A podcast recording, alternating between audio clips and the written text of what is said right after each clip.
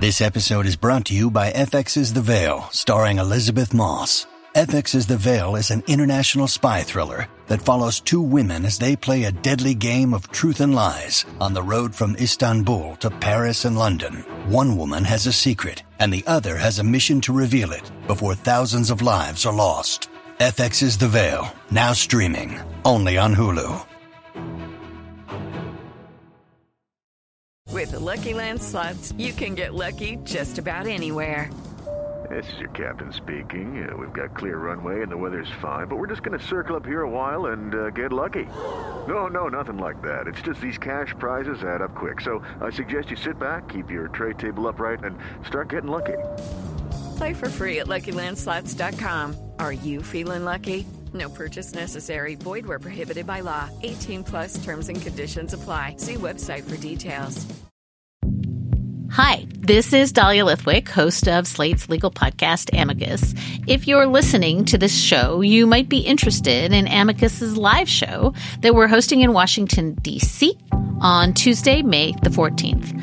My colleague, Mark Joseph Stern, and I will be talking to some amazing guests, including Sherilyn Ifill and a sitting state Supreme Court justice, all about how originalism, a relatively recently invented way of interpreting the Constitution, has taken over the Supreme Court and radically reshaped the law. It's been doctrinal rocket fuel for the conservative legal movement and facilitated the rolling back of abortion rights, the expansion of gun rights, and the obliteration of the separation of church and state. And as another wildly consequential Supreme Court term careers to its end, the court's originalists are on a tear. But there's something you can do about it, and we hope you'll join us in D.C. on May 14th to explore the possible pathways out of the current situation. Go to slate.com/amicus live for tickets. Hang Up and Listen is sponsored by The Short Game, Esquire Network's new series about some of the country's greatest young golfers and their caddies, who just happen to be their dads. A revealing look at how hard we push our kids and at what cost. Watch the full season of The Short Game on demand now on the Esquire Network. The following podcast contains explicit language.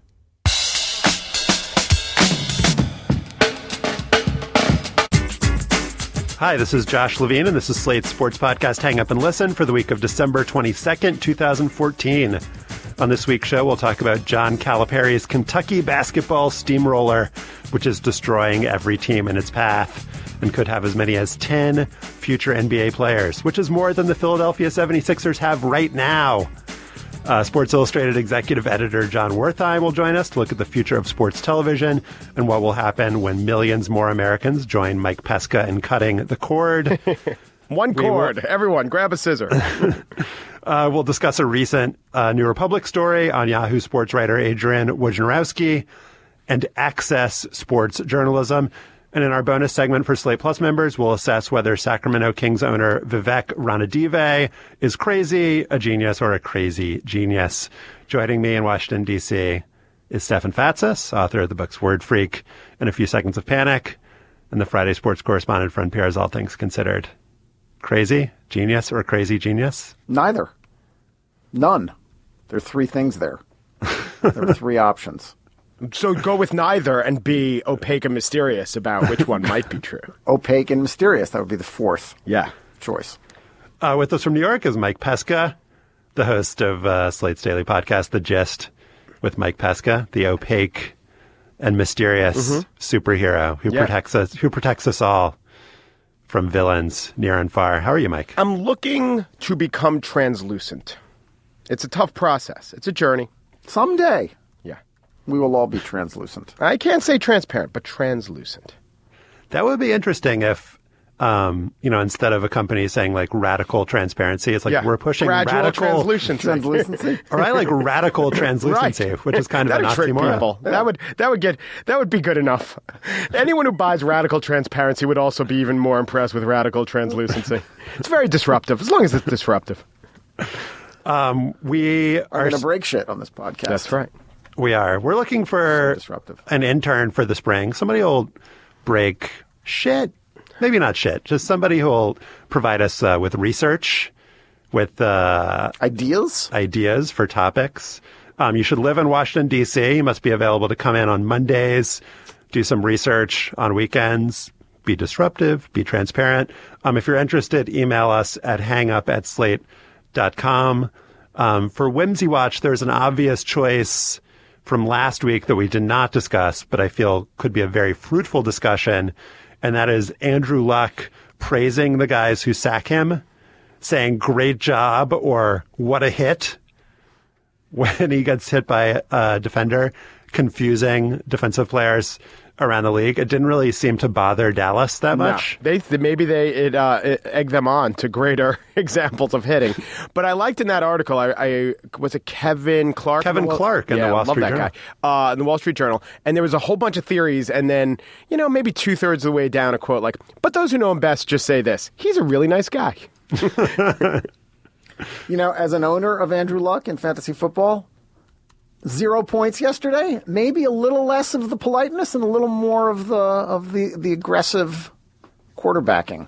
I feel like the Luck congratulating guys who sack him is the ultimate whimsy watch. I feel like you guys have not honored and appreciated that fact. There's nothing more whimsical than a quarterback praising his conqueror.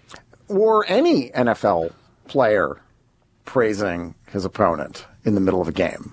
So, yeah, it's completely antithetical to the idea of what the NFL should stand for. I'm not even going to mention Devin Hester giving referee John Perry a shoulder massage during the game because it just doesn't even come close. Pretty good, though. Pretty good. On any other week. Any other week, that would have been great whimsy. On Saturday in Chicago, Kentucky led UCLA 24-0 with 12:42 to go in the first half. And I don't know if you guys saw the game, but the logos on the floor were so enormous that it was really the worst possible game to go down 24-0 because the UCLA logo was so huge that they could not really deny their presence. This was a neutral, on the court. This was in Chicago, a neutral site game. It didn't get much better after that 24-0 start. Kentucky was up 41-7 at half and then 67-24. With 8:55 to go. And then UCLA did go on a 20-16 run to close out the game to make it a not very respectable 83-44 finish. Kentucky did not do this with a couple of standout individual performances. Only two Wildcats, Aaron Harrison and Devin Booker, even scored in double figures. Nobody played for more than 23 minutes. But this is how Kentucky has been winning all year. They have 9 high school All-Americans, and Coach John Calipari plays them in platoons like they're changing lines in a hockey game. The results are hard to argue with. Kentucky is beating opponents by about 30 points per game, holding the 30% shooting. After UCLA got run out of the gym, Bruins coach Steve Alford said, I don't know in my 20 years coaching at the Division I level that I've coached against a better team. And he speculated that Kentucky has a chance to finish undefeated. Mike, what do you think of the Kentucky approach this year and how it has been reflected on the scoreboard? I can't criticize the approach, can I? Seems to be a pretty successful approach. And I think that maybe this will, as much as we had hand-wringing about, they're stocking up with great talent, and sometimes it doesn't pay off. And then, you know, last year they sneak into the championship. I don't know if they sneak, but they weren't a very strong team. They were an 8th seed, and then it turns out, hey, look, if they just play together a little bit and are healthy, they can make it to the Final Four. I do think that it's kind of interesting. The possibility of the undefeated team will give NCAA basketball a little zhuzh, but I do understand if a lot of people are upset that this could be, you know, the new normal and how do we ever topple this giant. But in general, a seemingly unbeatable team is good. An actually unbeatable team is not. Well, this has come up in women's basketball, right, Stefan, with Connecticut never seeming to lose, although they have lost a game this year. This was unexpected for Kentucky because generally they get every great high school All-American. They all go to the NBA. But after last season, a bunch of these guys, for various reasons, either due to injury or a desire to improve their draft stock, came back. And so you have basically two amazing classes of high school All-Americans together on the same team. Calipari, perhaps as a marketing ploy, perhaps to improve the chances of all these guys to get in the NBA, is saying, you know, we're just going to play in platoons. We're going to let everyone play. We're not going to come up with a rotation. I'm like a player's coach. This is a player's program, and this is what's best for the greater good of all these players. And he's right. He's believable. I mean, we watched the documentary that John Hawk did, the ESPN show a couple years ago about Calipari and how he approaches the players. And look, Calipari is just the logical extreme of what college sports have become. He recognizes that getting the best players is what every college recruiter attempts to do. And he recognizes that for these very best players, their future lies in being able to play in the NBA. And in this case, this year, with 10 of these guys playing, as you said, Josh, 20 or so minutes apiece per game, it's almost the ideal situation for someone that wants to go to the NBA. NBA scouts are aware that they're going to be limited minutes for these players. So when these players are on the court, they are obligated for their own professional futures to really perform at a high level. This is their 20 minutes of opportunity to develop the film and impress scouts and impress teams that they are NBA material. And, if we're concerned about overworking college athletes and exploiting them, hey, they're not playing as much. That's actually a good thing for these players' futures. They're getting a great tutorial and practice, too, because the competition that they get every day on the practice court is going to be better than what they get in games, at least against most opponents. Mike, there's another, general phenomenon that makes a sport popular, and that's a big rivalry or anticipation of a big game. And Duke also actually has 9 McDonald's All-Americans, too, and they have the number one guy on everyone's mock draft, Jahlil Okafor. They have a great freshman class themselves. And I think they've won every game by more than 10 points. They've won every game. And so there's going to be a lot of anticipation and build-up for they're not playing in the regular season, but a potential NCAA tournament game. But the reason I think that Kentucky does actually have a legitimate chance to go undefeated, and we'll remember that Wichita State did last year too, and Kentucky beat them in the NCAA tournament, is that they win because of defense, just an absurdly good defense, holding teams to 30% shooting. John Gasaway wrote about it for ESPN. It's basically the sumo goalie approach to defense. They have like 3 guys who start who are 6'10" and above. They have another guy on the bench, Marcus Lee, who comes in and is like a 6'10", 7-foot guy. And you just cannot shoot over these players. They have like a fortress around the basket, and it's really hard to conceive of how a team could shoot well against Kentucky if they're not just bombing in threes. This also comes on the heels of Alex Poitras being hurt and lost for the year. The same thing happened, or similar thing, season-ending injury happened to Nerlens Noel a couple years ago. So you could say, wow, how extra remarkable is that Kentucky has had these great players go down? Well, that's a benefit of having 12 or whatever it is, 9 All-Americans on the team. You do get to rebound from these horrible injuries. But I don't know if it shows resilience. It just shows depth. It's something to note. Ken Palm says that right now Kentucky's Pythag is at like 9.7 something. It would be the highest Pythag. I think these things, of course, change as the years go on. But Virginia and Duke are also really up there. So even though Kentucky might seem a team for the ages, if not the decade, I don't know, Virginia, with their weirdly intense defensive style, not just Duke, might pose a problem down the road.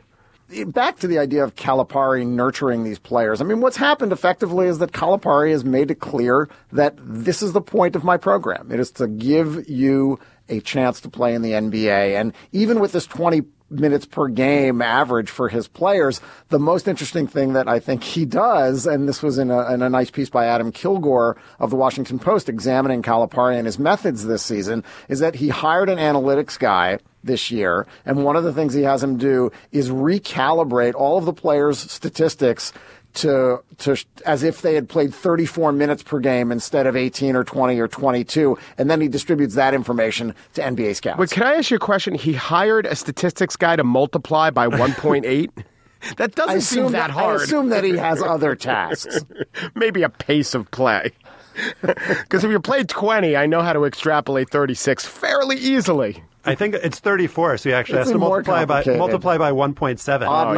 Odd number. We have a sponsor this week, which is The Short Game, a series on Esquire Network. You might remember Esquire Network's Friday Night Tykes. This is another series about children and sports. Hopefully the heads-up tackling program is a little bit more well-taught in The Short Game, but it's a new series about some of the country's greatest golfers and their caddies who happen to be their dads. Every year, more than 1,500 kids from 54 different countries go to North Carolina to determine the next world champion of youth golf. These are 7- and 8-year-olds who follow them and their parents as they compete to qualify in golf's biggest event and win the title of world champion. I am a little bit disappointed that we will never be able to be the world champions of youth golf.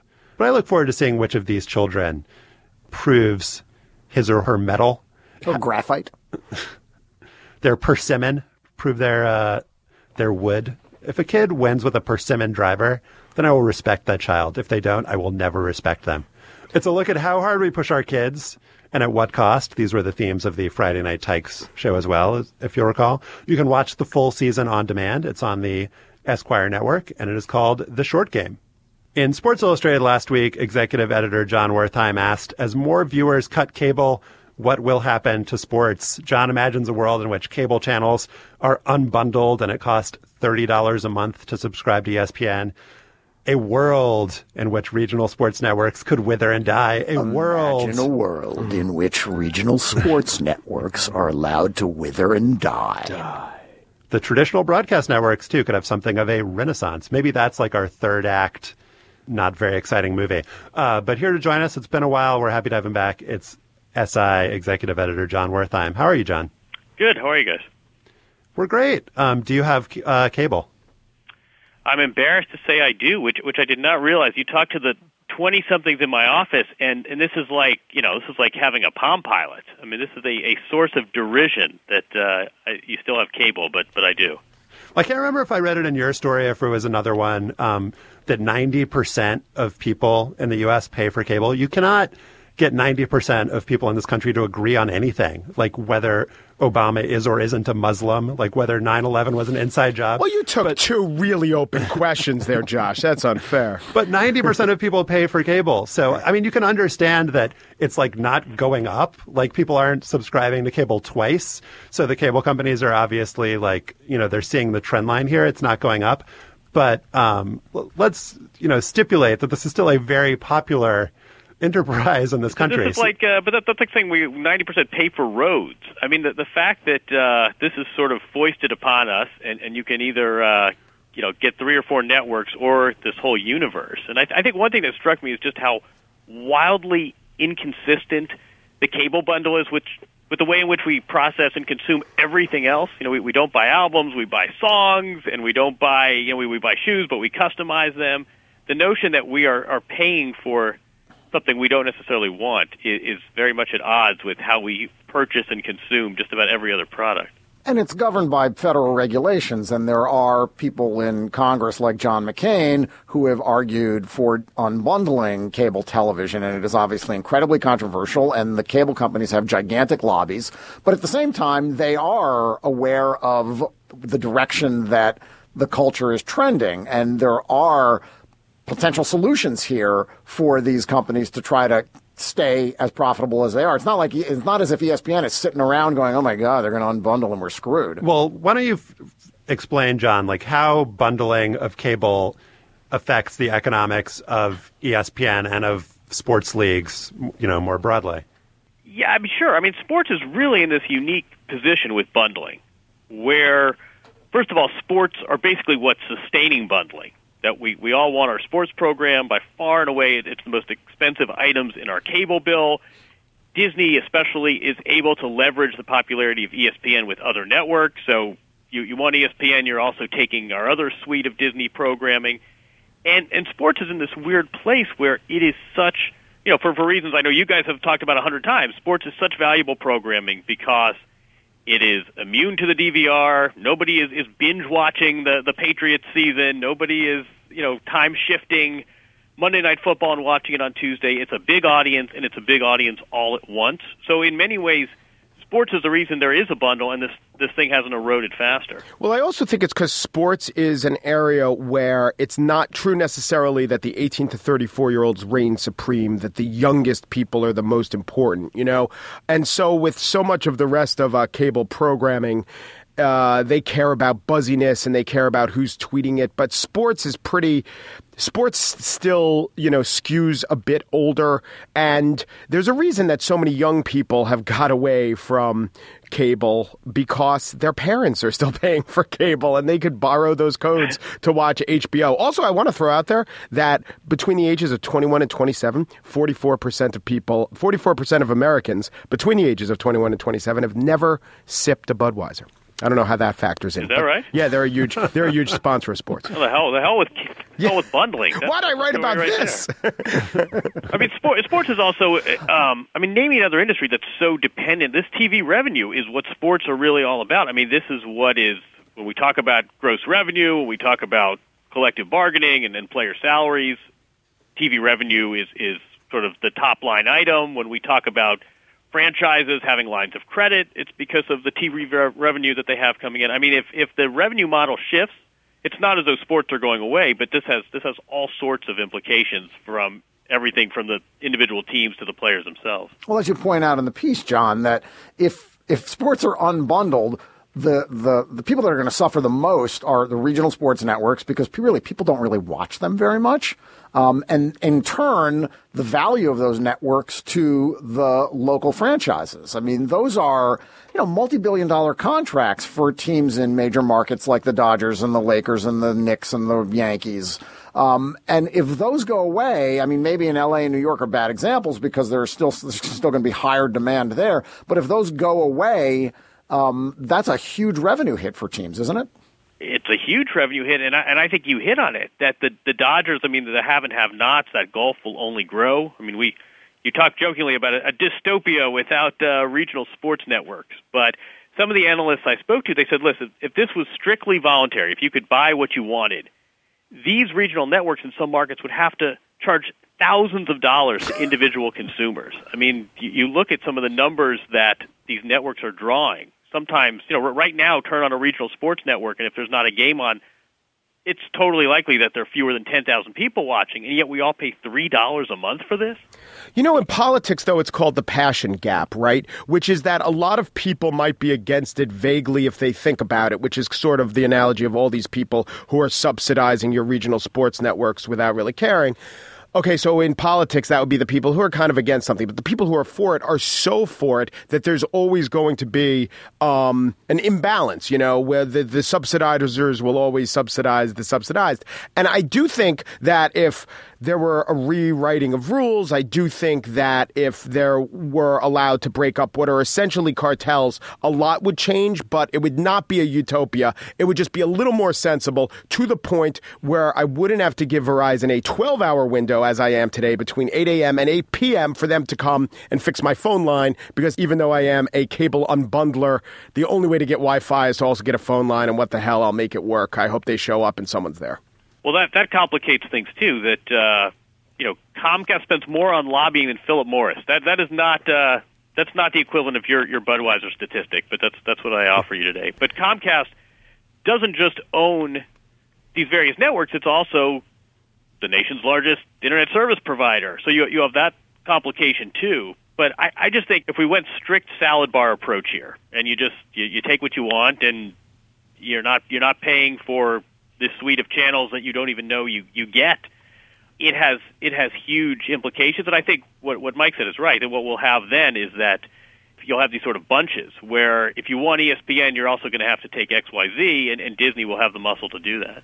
So I find it kind of persuasive, the argument of people like Matt Iglesias and economists who argue that unbundling sounds really good because, you know, I pay $100-something, but I only watch 5 channels, so I'm paying for all these channels I don't get.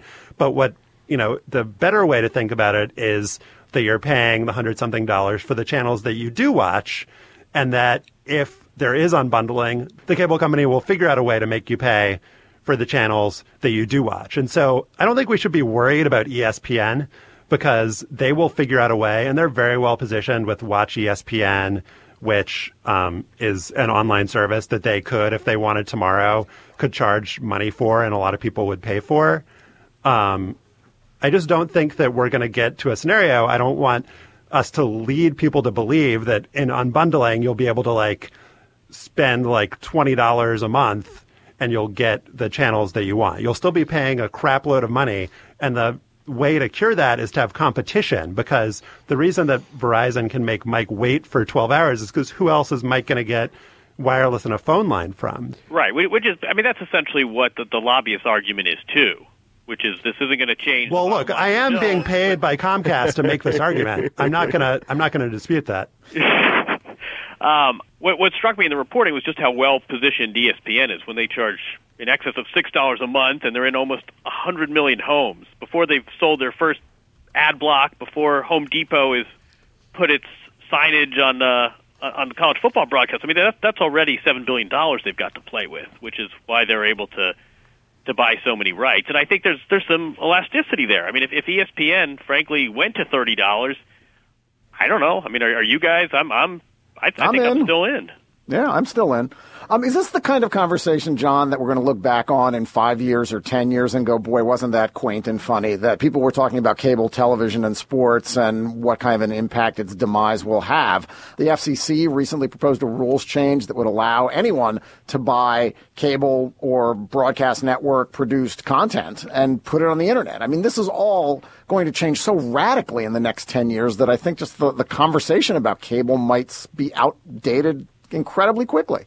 Right. I mean, the sort of buzz, the sort of catchphrase quote in media analysts is things are going to change more in the next 5 years than they have in the whole history of TV. I think to some extent that's right, that we're going to look back and say, remember when we had these linear channels and we'd have a remote control, and if you didn't get Fox Sports 1, then you might miss a playoff game, and we're going to sort of we're going to laugh about the old days. Now, before I say anything, let me just say Benson and Hedges. Benson and Hedges Silver for that smooth, smoking, sophisticated experience. I think Josh is right. Once the cable companies have shown that they can get this much money, they will get this much money, right? It's the argument about, well, if the Yankees signs all these free agents, they're going to pass the costs on to you. No. Any business that shows that it can get whatever price will get whatever price. So what has to change is not the cable companies saying we're going to charge you less. It's competition being allowed to undercut the cable companies. And this is why I think that the over-the-top alternatives or the other ways of cord cutting are interesting alternatives. I mean, when we decry bundling, the other thing I'd say is, you know, when you go to a restaurant, you're paying for a lot of things. Maybe you don't order the thing on the menu that's kind of the most subsidized. Like if you get a salad, you're paying for people who are eating the steak at basically no profit to the restaurant. You're also paying for things that you might not even care about, like the rent, the location of the restaurant. What if you get takeout? There's bundling, if you want to call it that, in so many business transactions, because I'm sticking up for the cable company. But I really do think that it won't be that cable companies will ever charge us less, knowing that they can charge us more. It's that alternatives will appeal to the consumer and force the cable companies to charge less. I think salad bars exist only for metaphorical purposes these days. But I think some people just have a hard time getting past the notion of the fact that you're paying large chunks of money for you're only... I think the statistics are you're only using 9% of the cable channels that you receive. So something's going to shift here, and I think it's just a question of how. All right, John Wertheim, next time I'm at a salad bar, I will think of you. What salad bar item do you think exists mostly in salad bars and not anywhere else? I can think of one. I can radish. What do you think? Chickpeas. That's it. That was what I was going to say. Chickpeas. Chickpeas are chickpeas are probably 94% salad bar consumed. Hummus bundling. Let me tell you, the chickpea lobby is hard at work in Washington. John Wertheim, executive editor of Sports Illustrated, thank you for joining us. Thanks, guys. In the New Republic last week, Kevin Draper examined the reporting methods of Yahoo's Adrian Wojnarowski, who's widely considered the most powerful NBA writer working today. He breaks news on Twitter about trades and signings and draft picks. But Draper argues that he mixes his reporting and opinion writing in improper ways, rewarding sources with flattery and punishing the uncooperative with nastiness. Draper also writes that he lets his sourcing dictate not just the topic, but also the tone of his writing.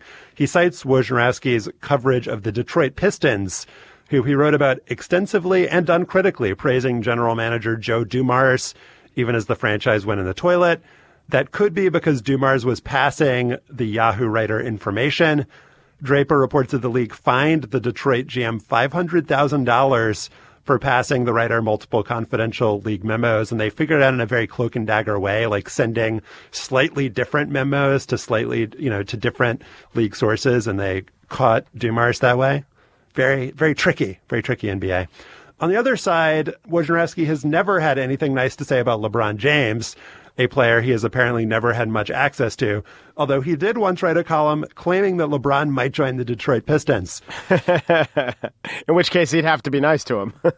Stefan, what did you make of the case that Kevin Draper argues that Wojnarowski is compromised, that some of his information is not to be trusted, and just about his reporting methods in general? Well, I think the main takeaway is that this is how more and more sports journalism is conducted, this melding of opinion with reporting. Because, look, it's not news that reporters are used by sources and sources use reporters. It doesn't really matter what you cover. It could be the White House. It could be sports. It could be anything. But what Woj and Mark Stein and Adam Schefter and Buster Olney and Ken Rosenthal and Joel Sherman and other sort of scoop purveyors do, it's kind of hard. I mean, you need to cultivate sources. You got to work them constantly. You have to demonstrate that you're trustworthy. But the best of these reporters, any reporter that covers a beat that trades on access, the best of them never forget why someone is talking to them and the perils and the conflicts that are inherent in that relationship. And they are careful to avoid the kinds of things that Kevin Draper points out about Woj's reporting in the New Republic. But the difference between Woj and a lot of the guys you cited, the Schefters, Mark Steins, is that they don't have, express opinions in the same way that Woj does. And what Draper talks about, Mike, is that in Wojnarowski's columns, you often can't tell what is coming from his sources and what's just conjecture on his part, like his saying before LeBron went to Cleveland that there's no way LeBron was going to Cleveland. You're like, oh, well, this guy's the most deeply sourced, writer in the NBA. It turns out to be completely wrong. There are a few things to break down, and I think you can compartmentalize the Wojo method, but even to take a step back and say this actually isn't about sports journalism, right? So much can be said. What we're saying now could be said about Politico, can be said about The Washington Post and Bob Woodward. I think that we maybe should ask, what is the value of all these so-called scoops? Like there was, I think, a couple drafts ago. This happens often. Wojo really nailed every draft pick, 5 minutes before it was made. To which I ask, so what? I mean, it's impressive. It builds his brand. Everyone was saying, why even listen to Stern? Wojo has all the picks.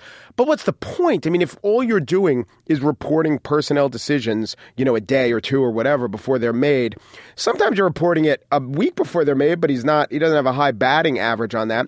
What really is the benefit to the public or to our knowledge as opposed to the benefit to brandishing this guy's credentials as a guy in the know? Yeah, I had the exact same question. It's obviously valuable for Yahoo in particular, which has to go up against ESPN, to have a guy who is known as the person for NBA fans and NBA watchers and even NBA executives to look for and to go to for these kinds of stories. So it's great for their brand. It's great for his brand. Adam Schefter has more than 3 million followers on Twitter. But when you think about what Adam Schefter does, is there anything that he's reported that you wouldn't have found out anyway? Like whether it was a minute later, whether it was an hour later, whether it was a day later. Think of somebody like Jay Glazer. He actually has gotten things that we might not have found out. He actually produced the Spygate tapes. They had those on Fox, the videos that might not have actually come out.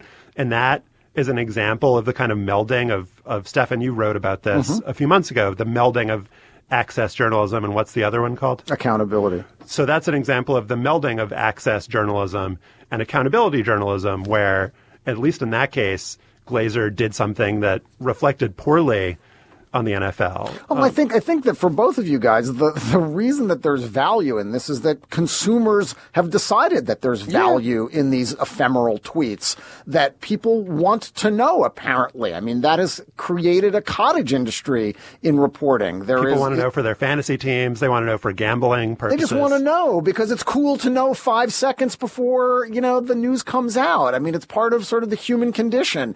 Grant Brisby wrote a nice piece on SB Nation information about going to the baseball winter meetings in search of a scoop, and he's not a scoop generator. And he points out that Peter Gammons was doing this years and years and years ago, and he wasn't alone, of course. The difference was that it was usually after the fact, and that it was usually more speculative, and it wasn't sort of instantaneous. I mean, you know, I did this at the Wall Street Journal. You know, people give you scoops all the time. I mean, now the difference is this immediacy. It's the instancy. It's the intensity of the competition. And I would also, to get back to sort of the way some reporters do this, a sort of slackening of standards. The problem is in taking this little ephemera and throwing it out there is that nobody really gives a shit anymore if you hit or miss, if Woj misses 20% of the time and he's wrong, because it generates hits. It generates eyeballs. And that's what matters to Yahoo. I mean, there is a lower standard for whether it's right or wrong because we don't remember whether it's right or wrong because after the fact, unless a reporter comes along and analyzes every tweet that you've made for the past year, the way Kevin Draper has done with Woj, nobody really cares that you missed because everyone's swinging and missing all the time. Well, with Woj, I mean, Stefan, you say that, like, you know, the scorched earth, it's partly to get clicks or whatever, but you get the sense that it's personal. Like with the LeBron stuff, Tommy Craggs wrote in Slate long ago that it's like reading pages from Travis Bickle's diary. Like, it sounds like he just hates the guy. And obviously there's some, you know, audience out there for just negative stuff on LeBron. But it does seem like he's, like, mad that LeBron people won't play ball, and so that's the opinion that he writes in his column. Well, look, there have been columnists who have been haters on particular athletes for decades. I mean, this goes back to tabloid times. But with Skip Bayless, it's obviously marketing, and it's not like Skip Bayless is mad. Well, was it with people like Dick Young and in New York in the 50s and 60s? I mean, they were also trying to create brand and create name and generate controversy and generate readers. I mean, it's just different now. You know, Woj is a pretty good writer. I mean, his column work is quite good. And, you know, when he does a sort of sourced column, it can be incredibly effective because you do get the sense that he understands the business, he understands the characters, and he's gaining inside access to tell a story about what's going on at a team. And that's very valuable. The problem is that they're clearly, like you say, Josh, there is something personal going on with this guy. You know, his relationship with ESPN and sort of tweaking them in tweets also seems to happen from time to time. So there is something about him personally, as there has been with TV personalities and newspaper columnists in the sports world for decades. And when the Pistons do actually rebuild and start succeeding, he's going to be way out in front of it. He would have been right, just way, way in advance of everyone else. All right, let's do After Balls. And Stefan suggested that we look at the name of Dick Young's column, which was Young Ideas, which I feel like has a certain so bad it circles back around to being good again aspect to it. I like Young Ideas. Pesca, what is your young idea? I like the famous potato bowl, the Idaho famous potato bowl. I think it might be the famous Idaho potato bowl. As long as you got the word famous in Idaho and potato, you got a bowl. But it wasn't much of a bowl. The WMU, Western Michigan Broncos, lost to the Air Force Falcons, and this game was an ugly game. I don't mean there were turnovers. I mean, it was just extremely aesthetically unpleasing. It was played in Boise on the Smurf turf that the Broncos, not the Western Michigan Broncos, but the Boise State Broncos usually play on. And when you don't have the Broncos in their uniforms complementing the Smurf turf, things seem off. And then the logo of Idaho Famous Potatoes, that was smeared by the second half. There was a light rain, but I don't think they painted that well on the field. And both teams were sporting Razzie uniforms that just didn't work. Western Michigan had a pattern and a snazziness to the helmet, but their color scheme was a base white with brown and yellow. And you can't go snazzy if you're going to be a brown and yellow team. It just doesn't work. And Air Force, although they were a nice blue uniform with lightning bolts, it seems like the paint they were using on their helmets was really cheap because a bunch of guys were just torn off and there was like yellow showing. So things were just terrible. It was just a terrible, terrible looking game. And then every once in a while, they'd scan the crowd like I said, light rain. Maybe it wasn't that interesting a game. It started at 3:45, ended at 7:10. By around 6, it seemed to me about 38 people were in the stands. Now, the announced attendance for this game was 18,223, and Famous Potato Bowls had been getting in the mid-2s, so this was quite disappointing. But I did find someone who has embarked on a project to compare bowl game attendance with the attendance of Texas high school football, the UIL, University Interscholastic League. And so thank God for the Famous Potato Bowl for coming along, for just laying in stark contrast how poorly attended some of these games are. So I'll give you some of the attendance figures for the UIL. 6A, which is the big schools, guess how many people showed up at the championship game, guys? 6A Division I. 46,000. 46, that was Division II. Division I, 52,000. 6A Division II, and one division isn't better, they're just whatever, separate, 46,000. 5A Division I, 40,000. 5A Division II, 27,000. 4A, so we're talking two levels, we're talking the equivalent of AA baseball. We're drawing 20,000 fans to the high school football game. You'd have to go to 4A Division II, which got 14,953, to find attendance that was worse than the Idaho Famous Potato stated attendance of 18,223. I think the actual attendance may have beaten six-man football, for which 5,277 fans of six-man football. Remember, they play six-man football because the schools are not big enough to field 11-man teams. And in Texas, the definition is, do you have 11 boys in your school? You got an 11-man team. So the Famous Potato Bowl, with their stated attendance of 18,000 and their actual attendance of closer to 18, has lost to many levels of Texas high school football. What do you think the attendance would be if they played the Texas 6A championship game in Idaho? In Idaho. Well, the two teams that were playing, I was thinking of this. Obviously, Western Michigan pretty far away, but then I was like, Colorado Springs Air Force, that's not that far away. It is 890 miles away, right? So when things go out west, our conception of not that far away, it's further away. Boise is further away from Colorado Springs than New York is from Atlanta. However, you put the Texas teams there, they travel way well. I'd say they get about 32,000. All right, a couple things, Mike. It is the Famous Idaho Potato Bowl. Right. Famous Idaho. Don't know why. The brown and yellow on the Western Michigan, I don't know, it's kind of a, it's a tribute to the potato, right? Sort of like a cheese fry thing, or a Belgian fry with some nice poupon on the side with your fries. Yeah. It's a poupon color for Western Michigan. The Air Force uniforms, they looked like they were like the same color as the turf, like identical. Like you couldn't distinguish the players. It was like they would sink into the turf after they're tackled. Yeah, that's why the helmets, dangerous. That's why the scrappy helmets with the bright yellow underneath were, I guess, necessary. Yeah. All right, Stefan, what is your young idea? Well, like any good totalitarian outfit, the National Football League employs self-aggrandizing language, in its case designed to propagate the idea that it is a great and noble state recreation, a moral bulwark against social laxity, an omnipotent cultural force run with militaristic zeal and nobility of purpose. Roger Goodell, George Orwell. I think the parallel is pretty clear there.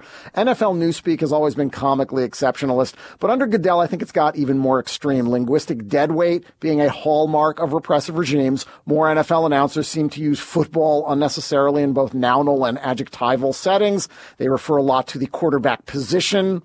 But no bit of NFL Newspeak has gotten a bigger workout lately than the shield. The shield, of course, is the NFL's logo. It was introduced in 1940, shaped like a shield, patterned after the American flag with red, white, and blue stripes and a bunch of white stars and a sea of blue. It was redesigned in 1960, 1970, and 2008 when Goodell called it the envy of the sports world, because I'm sure Major League Baseball and the NBA, which also have red, white, and blue advertising symbols, are mad with jealousy over the NFL's red, white, and blue advertising symbol. In any case, Goodell has talked a lot about protecting the shield. So that got me wondering whether some Frank Luntz type, or maybe Frank Luntz himself, told Goodell that shield conveyed strength and seriousness, or maybe that the use of shield as a stand-in for the NFL predates the ginger hammer. So I asked my lexicographer friend Ben Zimmer, who contributes to Slate's Lexicon Valley podcast, for an etymological hand. and here's what we found. The oldest pre-Goodell reference to Shield that I discovered was from a 1941 New York Times story on new uniforms for NFL referees.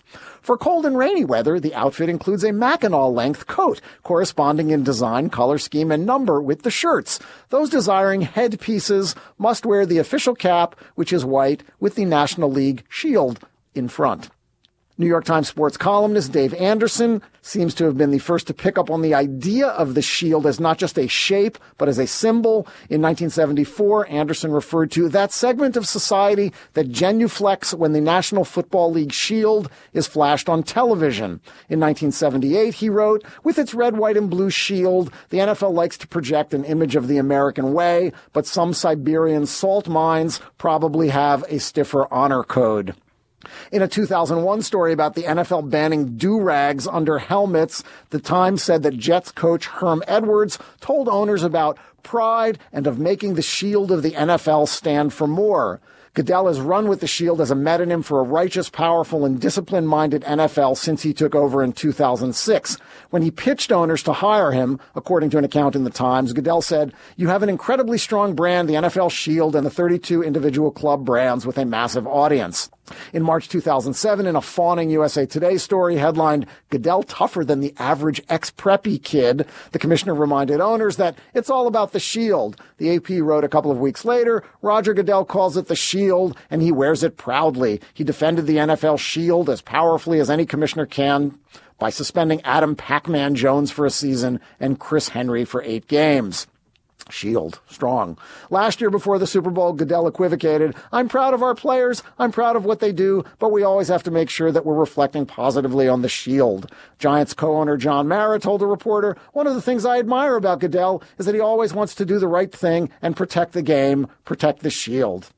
But for all of the hundreds of media mentions linking Shield and Goodell, there is evidence that the commissioner borrowed the locution. In his 2008 autobiography, Pittsburgh Steelers owner Dan Rooney wrote, "Jerry Richardson always says, 'Protect the shield,' the NFL logo. Jerry Richardson always says." Richardson is the owner of the Carolina Panthers for years and years. I think since the team actually joined the NFL in 1993, he has had the NFL's and not the team's logo painted at midfield. All right, now since the Rice and Peterson stories have basically, have made the shield kind of a useless phrase, I think what we should do here, change the shield. What do you, Pesca, I know you like the word escutcheon. Should we go with escutcheon, the NFL escutcheon? Exalt the escutcheon? Why not just a symbol, a sigil? And it could be Goodell, Dexter flank, pointing to the hoist. The part that I don't understand is if you need something to protect the shield, then what's the point of the shield? The shield, right? You're just going to have another shield to protect that shield, and another shield, and another shield. The shield should be doing the protecting, not being protected. Of like a little tiny shield behind the big shield. It's a confusing phrase. It's like a mirror, like two mirrors facing each other. They're shields. And Goodell's a hammer, so we're using the hammer to protect the shield, which is quite the opposite of. Although sometimes when Thor gets in the way of someone attacking Captain America, that does happen. Yeah. Indeed. Josh, what's your young idea? Suck it, 102-year-old Elsie McLean. Good lead. That's some peppy writing right there. Last week, 103-year-old Gus Andreoni beat McLean's record, becoming the oldest person in recorded history ever to hit a hole-in-one. Andreoni, I'm guessing, followed tradition and bought drinks for everyone in the clubhouse after his round. I just hope he had insurance. As the New York Times noted in 2010, many country clubs around the country offer insurance to their members in case they hit a hole-in-one and need to buy celebratory drinks. In the U.S., this is an informal thing, but in Europe, there are companies that offer actual honest-to-goodness insurance policies to cover the costs of hitting a hole-in-one. The company Golf Plan has a junior policy that costs £30 a year for players under 18 and reimburses up to £50 for the cost of non-alcoholic drinks. In the business, this is what we call a bad deal on very many levels. Hole-in-one insurance is most popular in Japan. A 1997 AP story claimed that 4 million golfers in the country had it at that point. According to the AP, Kyoei Mutual Fire and Marine Insurance Company started peddling the policies in 1982, and that $65 a year will get you $3,500 in coverage, with golfers spending an average of $1,750 on gifts for their lucky friends to celebrate the blessed occasion. There's another kind of hole-in-one insurance, the kind that courses or charities buy to protect them when they're running a contest, where someone wins a car or something else if they hit a hole-in-one on a particular hole. There are a bunch of companies who sell these policies. I found great golf events. If you have a $50,000 prize between 101 and 144 players, that policy will cost you about $1,490. But as you can imagine, Stefan, it can go horribly wrong for you in the hole-in-one insurance game, on both the selling and the receiving end. A guy named Kevin Kalinda was sentenced to 86 days in jail this year for selling hole-in-one insurance without a license and for refusing to pay out when a hole-in-one was made, playing the scam allegedly in 12 states, using such business names as Golf Marketing Worldwide LLC, Golf Marketing Inc., Hole-in-One, WON.com, and Hole-in-One.com Worldwide. On the other side, the New York Times reported in 1999 that a guy named Keith Lewis hit a hole-in-one at a New Jersey tournament to supposedly win a Cadillac Catera. A week later, he was informed that the car for the giveaway had been parked on the wrong hole and that the contract with the insurer stipulated that it should have been on number 5 rather than number 7, where Lewis hit his hole-in-one. Lewis's lawyer, who is an expert in the art of analogy, said, "It's like telling a child if you get all A's on your report card, we'll let you have a TV in your room with a Nintendo. Johnny gets all A's on his next report card, and the TV goes in there. 2 days later, they take it out saying, oh, we meant you had to get A's all year long." Very needlessly complicated analogy. Nevertheless, a judge ruled in favor of Lewis a year later, and he got the car's cash value, 36,870 bones. Automotive News reported this year that a golfer in Sacramento named Alan Ross hit a hole-in-one in a tournament that was advertising a $66,000 Kia sedan as a prize. He actually only won a $25,000 gift certificate because that was the largest amount the hole-in-one insurance policy would cover. There was much uproar. There were on-your-side type reporting in Sacramento. People were outraged. And eventually the general manager of the dealership agreed to just give the man his Kia. And then 2 years ago, a retired meat department manager named Donald Byerman in Illinois hit a hole-in-one at a tournament sponsored by a church. They were advertising an $11,000 Pebble Beach golf vacation for 4, but U.S. Hole-in-One Insurance Company refused to pay because the hole was only 149 yards long, while the policy required it be at least 165 yards. Last year, Byerman won a judgment against the church. They had to pay up the $11,000 he'd been promised.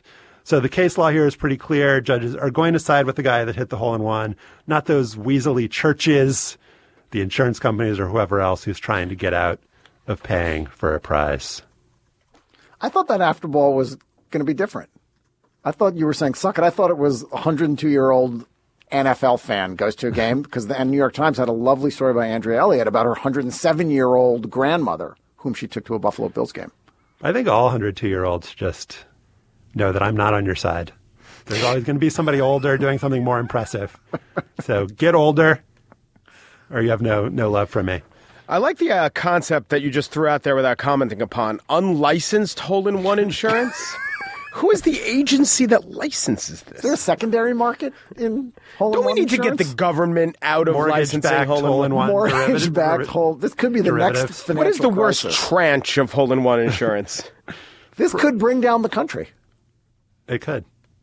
All right, I usually bat last in these situations, but our intern Chris Laskowski, it's his last week.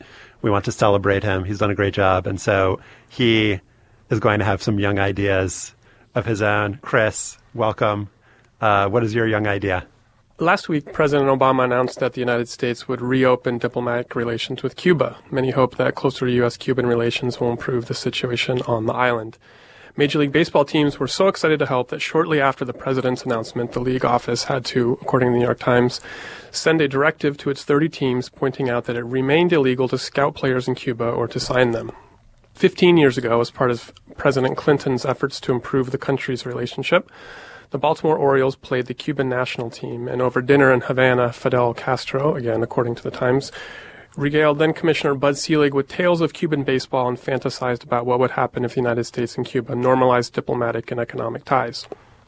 This shift to engagement was a major change from baseball's strident foreign policy of the Cold War era when, according to historian Ron Briley, quote, Commissioner of Baseball Ford Frick insisted that the national pastime would indoctrinate youth on the virtues of democracy and remain a proud part of our ideal way of life. And so in 1950, it was natural that U.S. Ambassador to Venezuela, Walter Donnelly, turned to the Chicago White Sox slick-fielding rookie shortstop Chico Carrascal to improve America's image in his homeland, where U.S. support for the military dictatorship was not popular. Carrascal was the embodiment of the pre-Ripken-era all-glove, no-bat shortstop, but there was something about Chico that made him instantly likable. By 1951, in just his second season, Chico became the first Latin player to start an All-Star game, winning the fan vote over New York Yankee legend and reigning AL MVP Phil Rizzuto. And after that season, the White Sox reportedly turned down the Boston Red Sox trade offer of Ted Williams for Chico Carrascal. On July 16, 1950, just a few months into Carrascal's rookie season, Ambassador Donnelly tried to tap into that popularity by sponsoring Chico Carrascal Day at Yankee Stadium. The Venezuelan government lavished Chico with expensive gifts, and Chico, on behalf of the Venezuelan people, presented Yankee manager Casey Stengel with an enormous trophy. In a 1951 article in Collier's, Ambassador Donnelly said, "The reaction to the trip was terrific, and I honestly believe it was a severe setback to communist propagandists in Venezuela." But any success of this baseball diplomacy was probably more about baseball than diplomacy.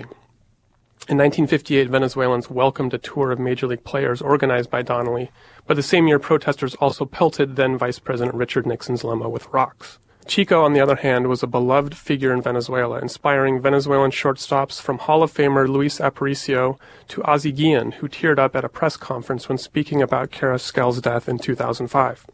I know Chico as the manager of the fictional Pittsburgh Pistachios, the star of bedtime stories that my dad told me every night.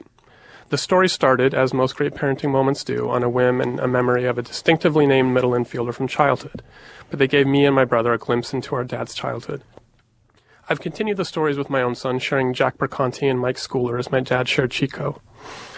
Over the last year, I've had many reasons to reflect on moments I've shared with my dad, and lots of them, at least on the surface, center on sports.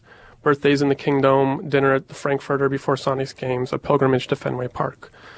So while there have been lots of reasons to question being a sports fan this year, those small shared memories are, for me, what it's all about and the reason I keep coming back.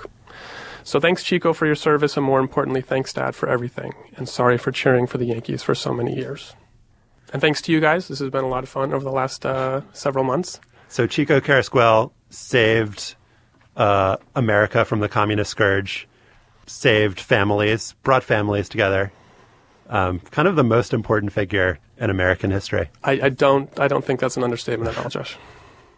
Thank you, Chris. Thanks a lot. All right, we love your feedback on what we talked about today. You can email us at hangup@slate.com. We'll also gather links to the stories we discussed at slate.com/hangup.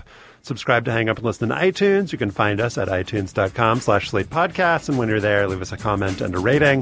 Become a fan of Hang Up and Listen on Facebook at facebook.com/hangup and listen. Our intern is Chris Leskowski. Thank you, Chris, for the final time. Our producer is Mike Wolow. Our managing producer is Joel Meyer. The executive producer of Slate's podcast is Andy Bowers. Remember Zalmo Beatty, and thanks for listening. Okay, round two. Name something that's not boring.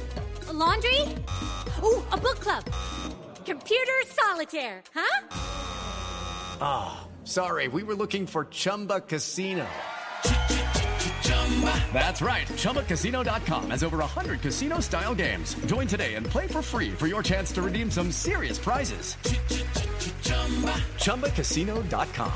No purchase necessary. Void where prohibited by law. 18+ terms and conditions apply. See website for details.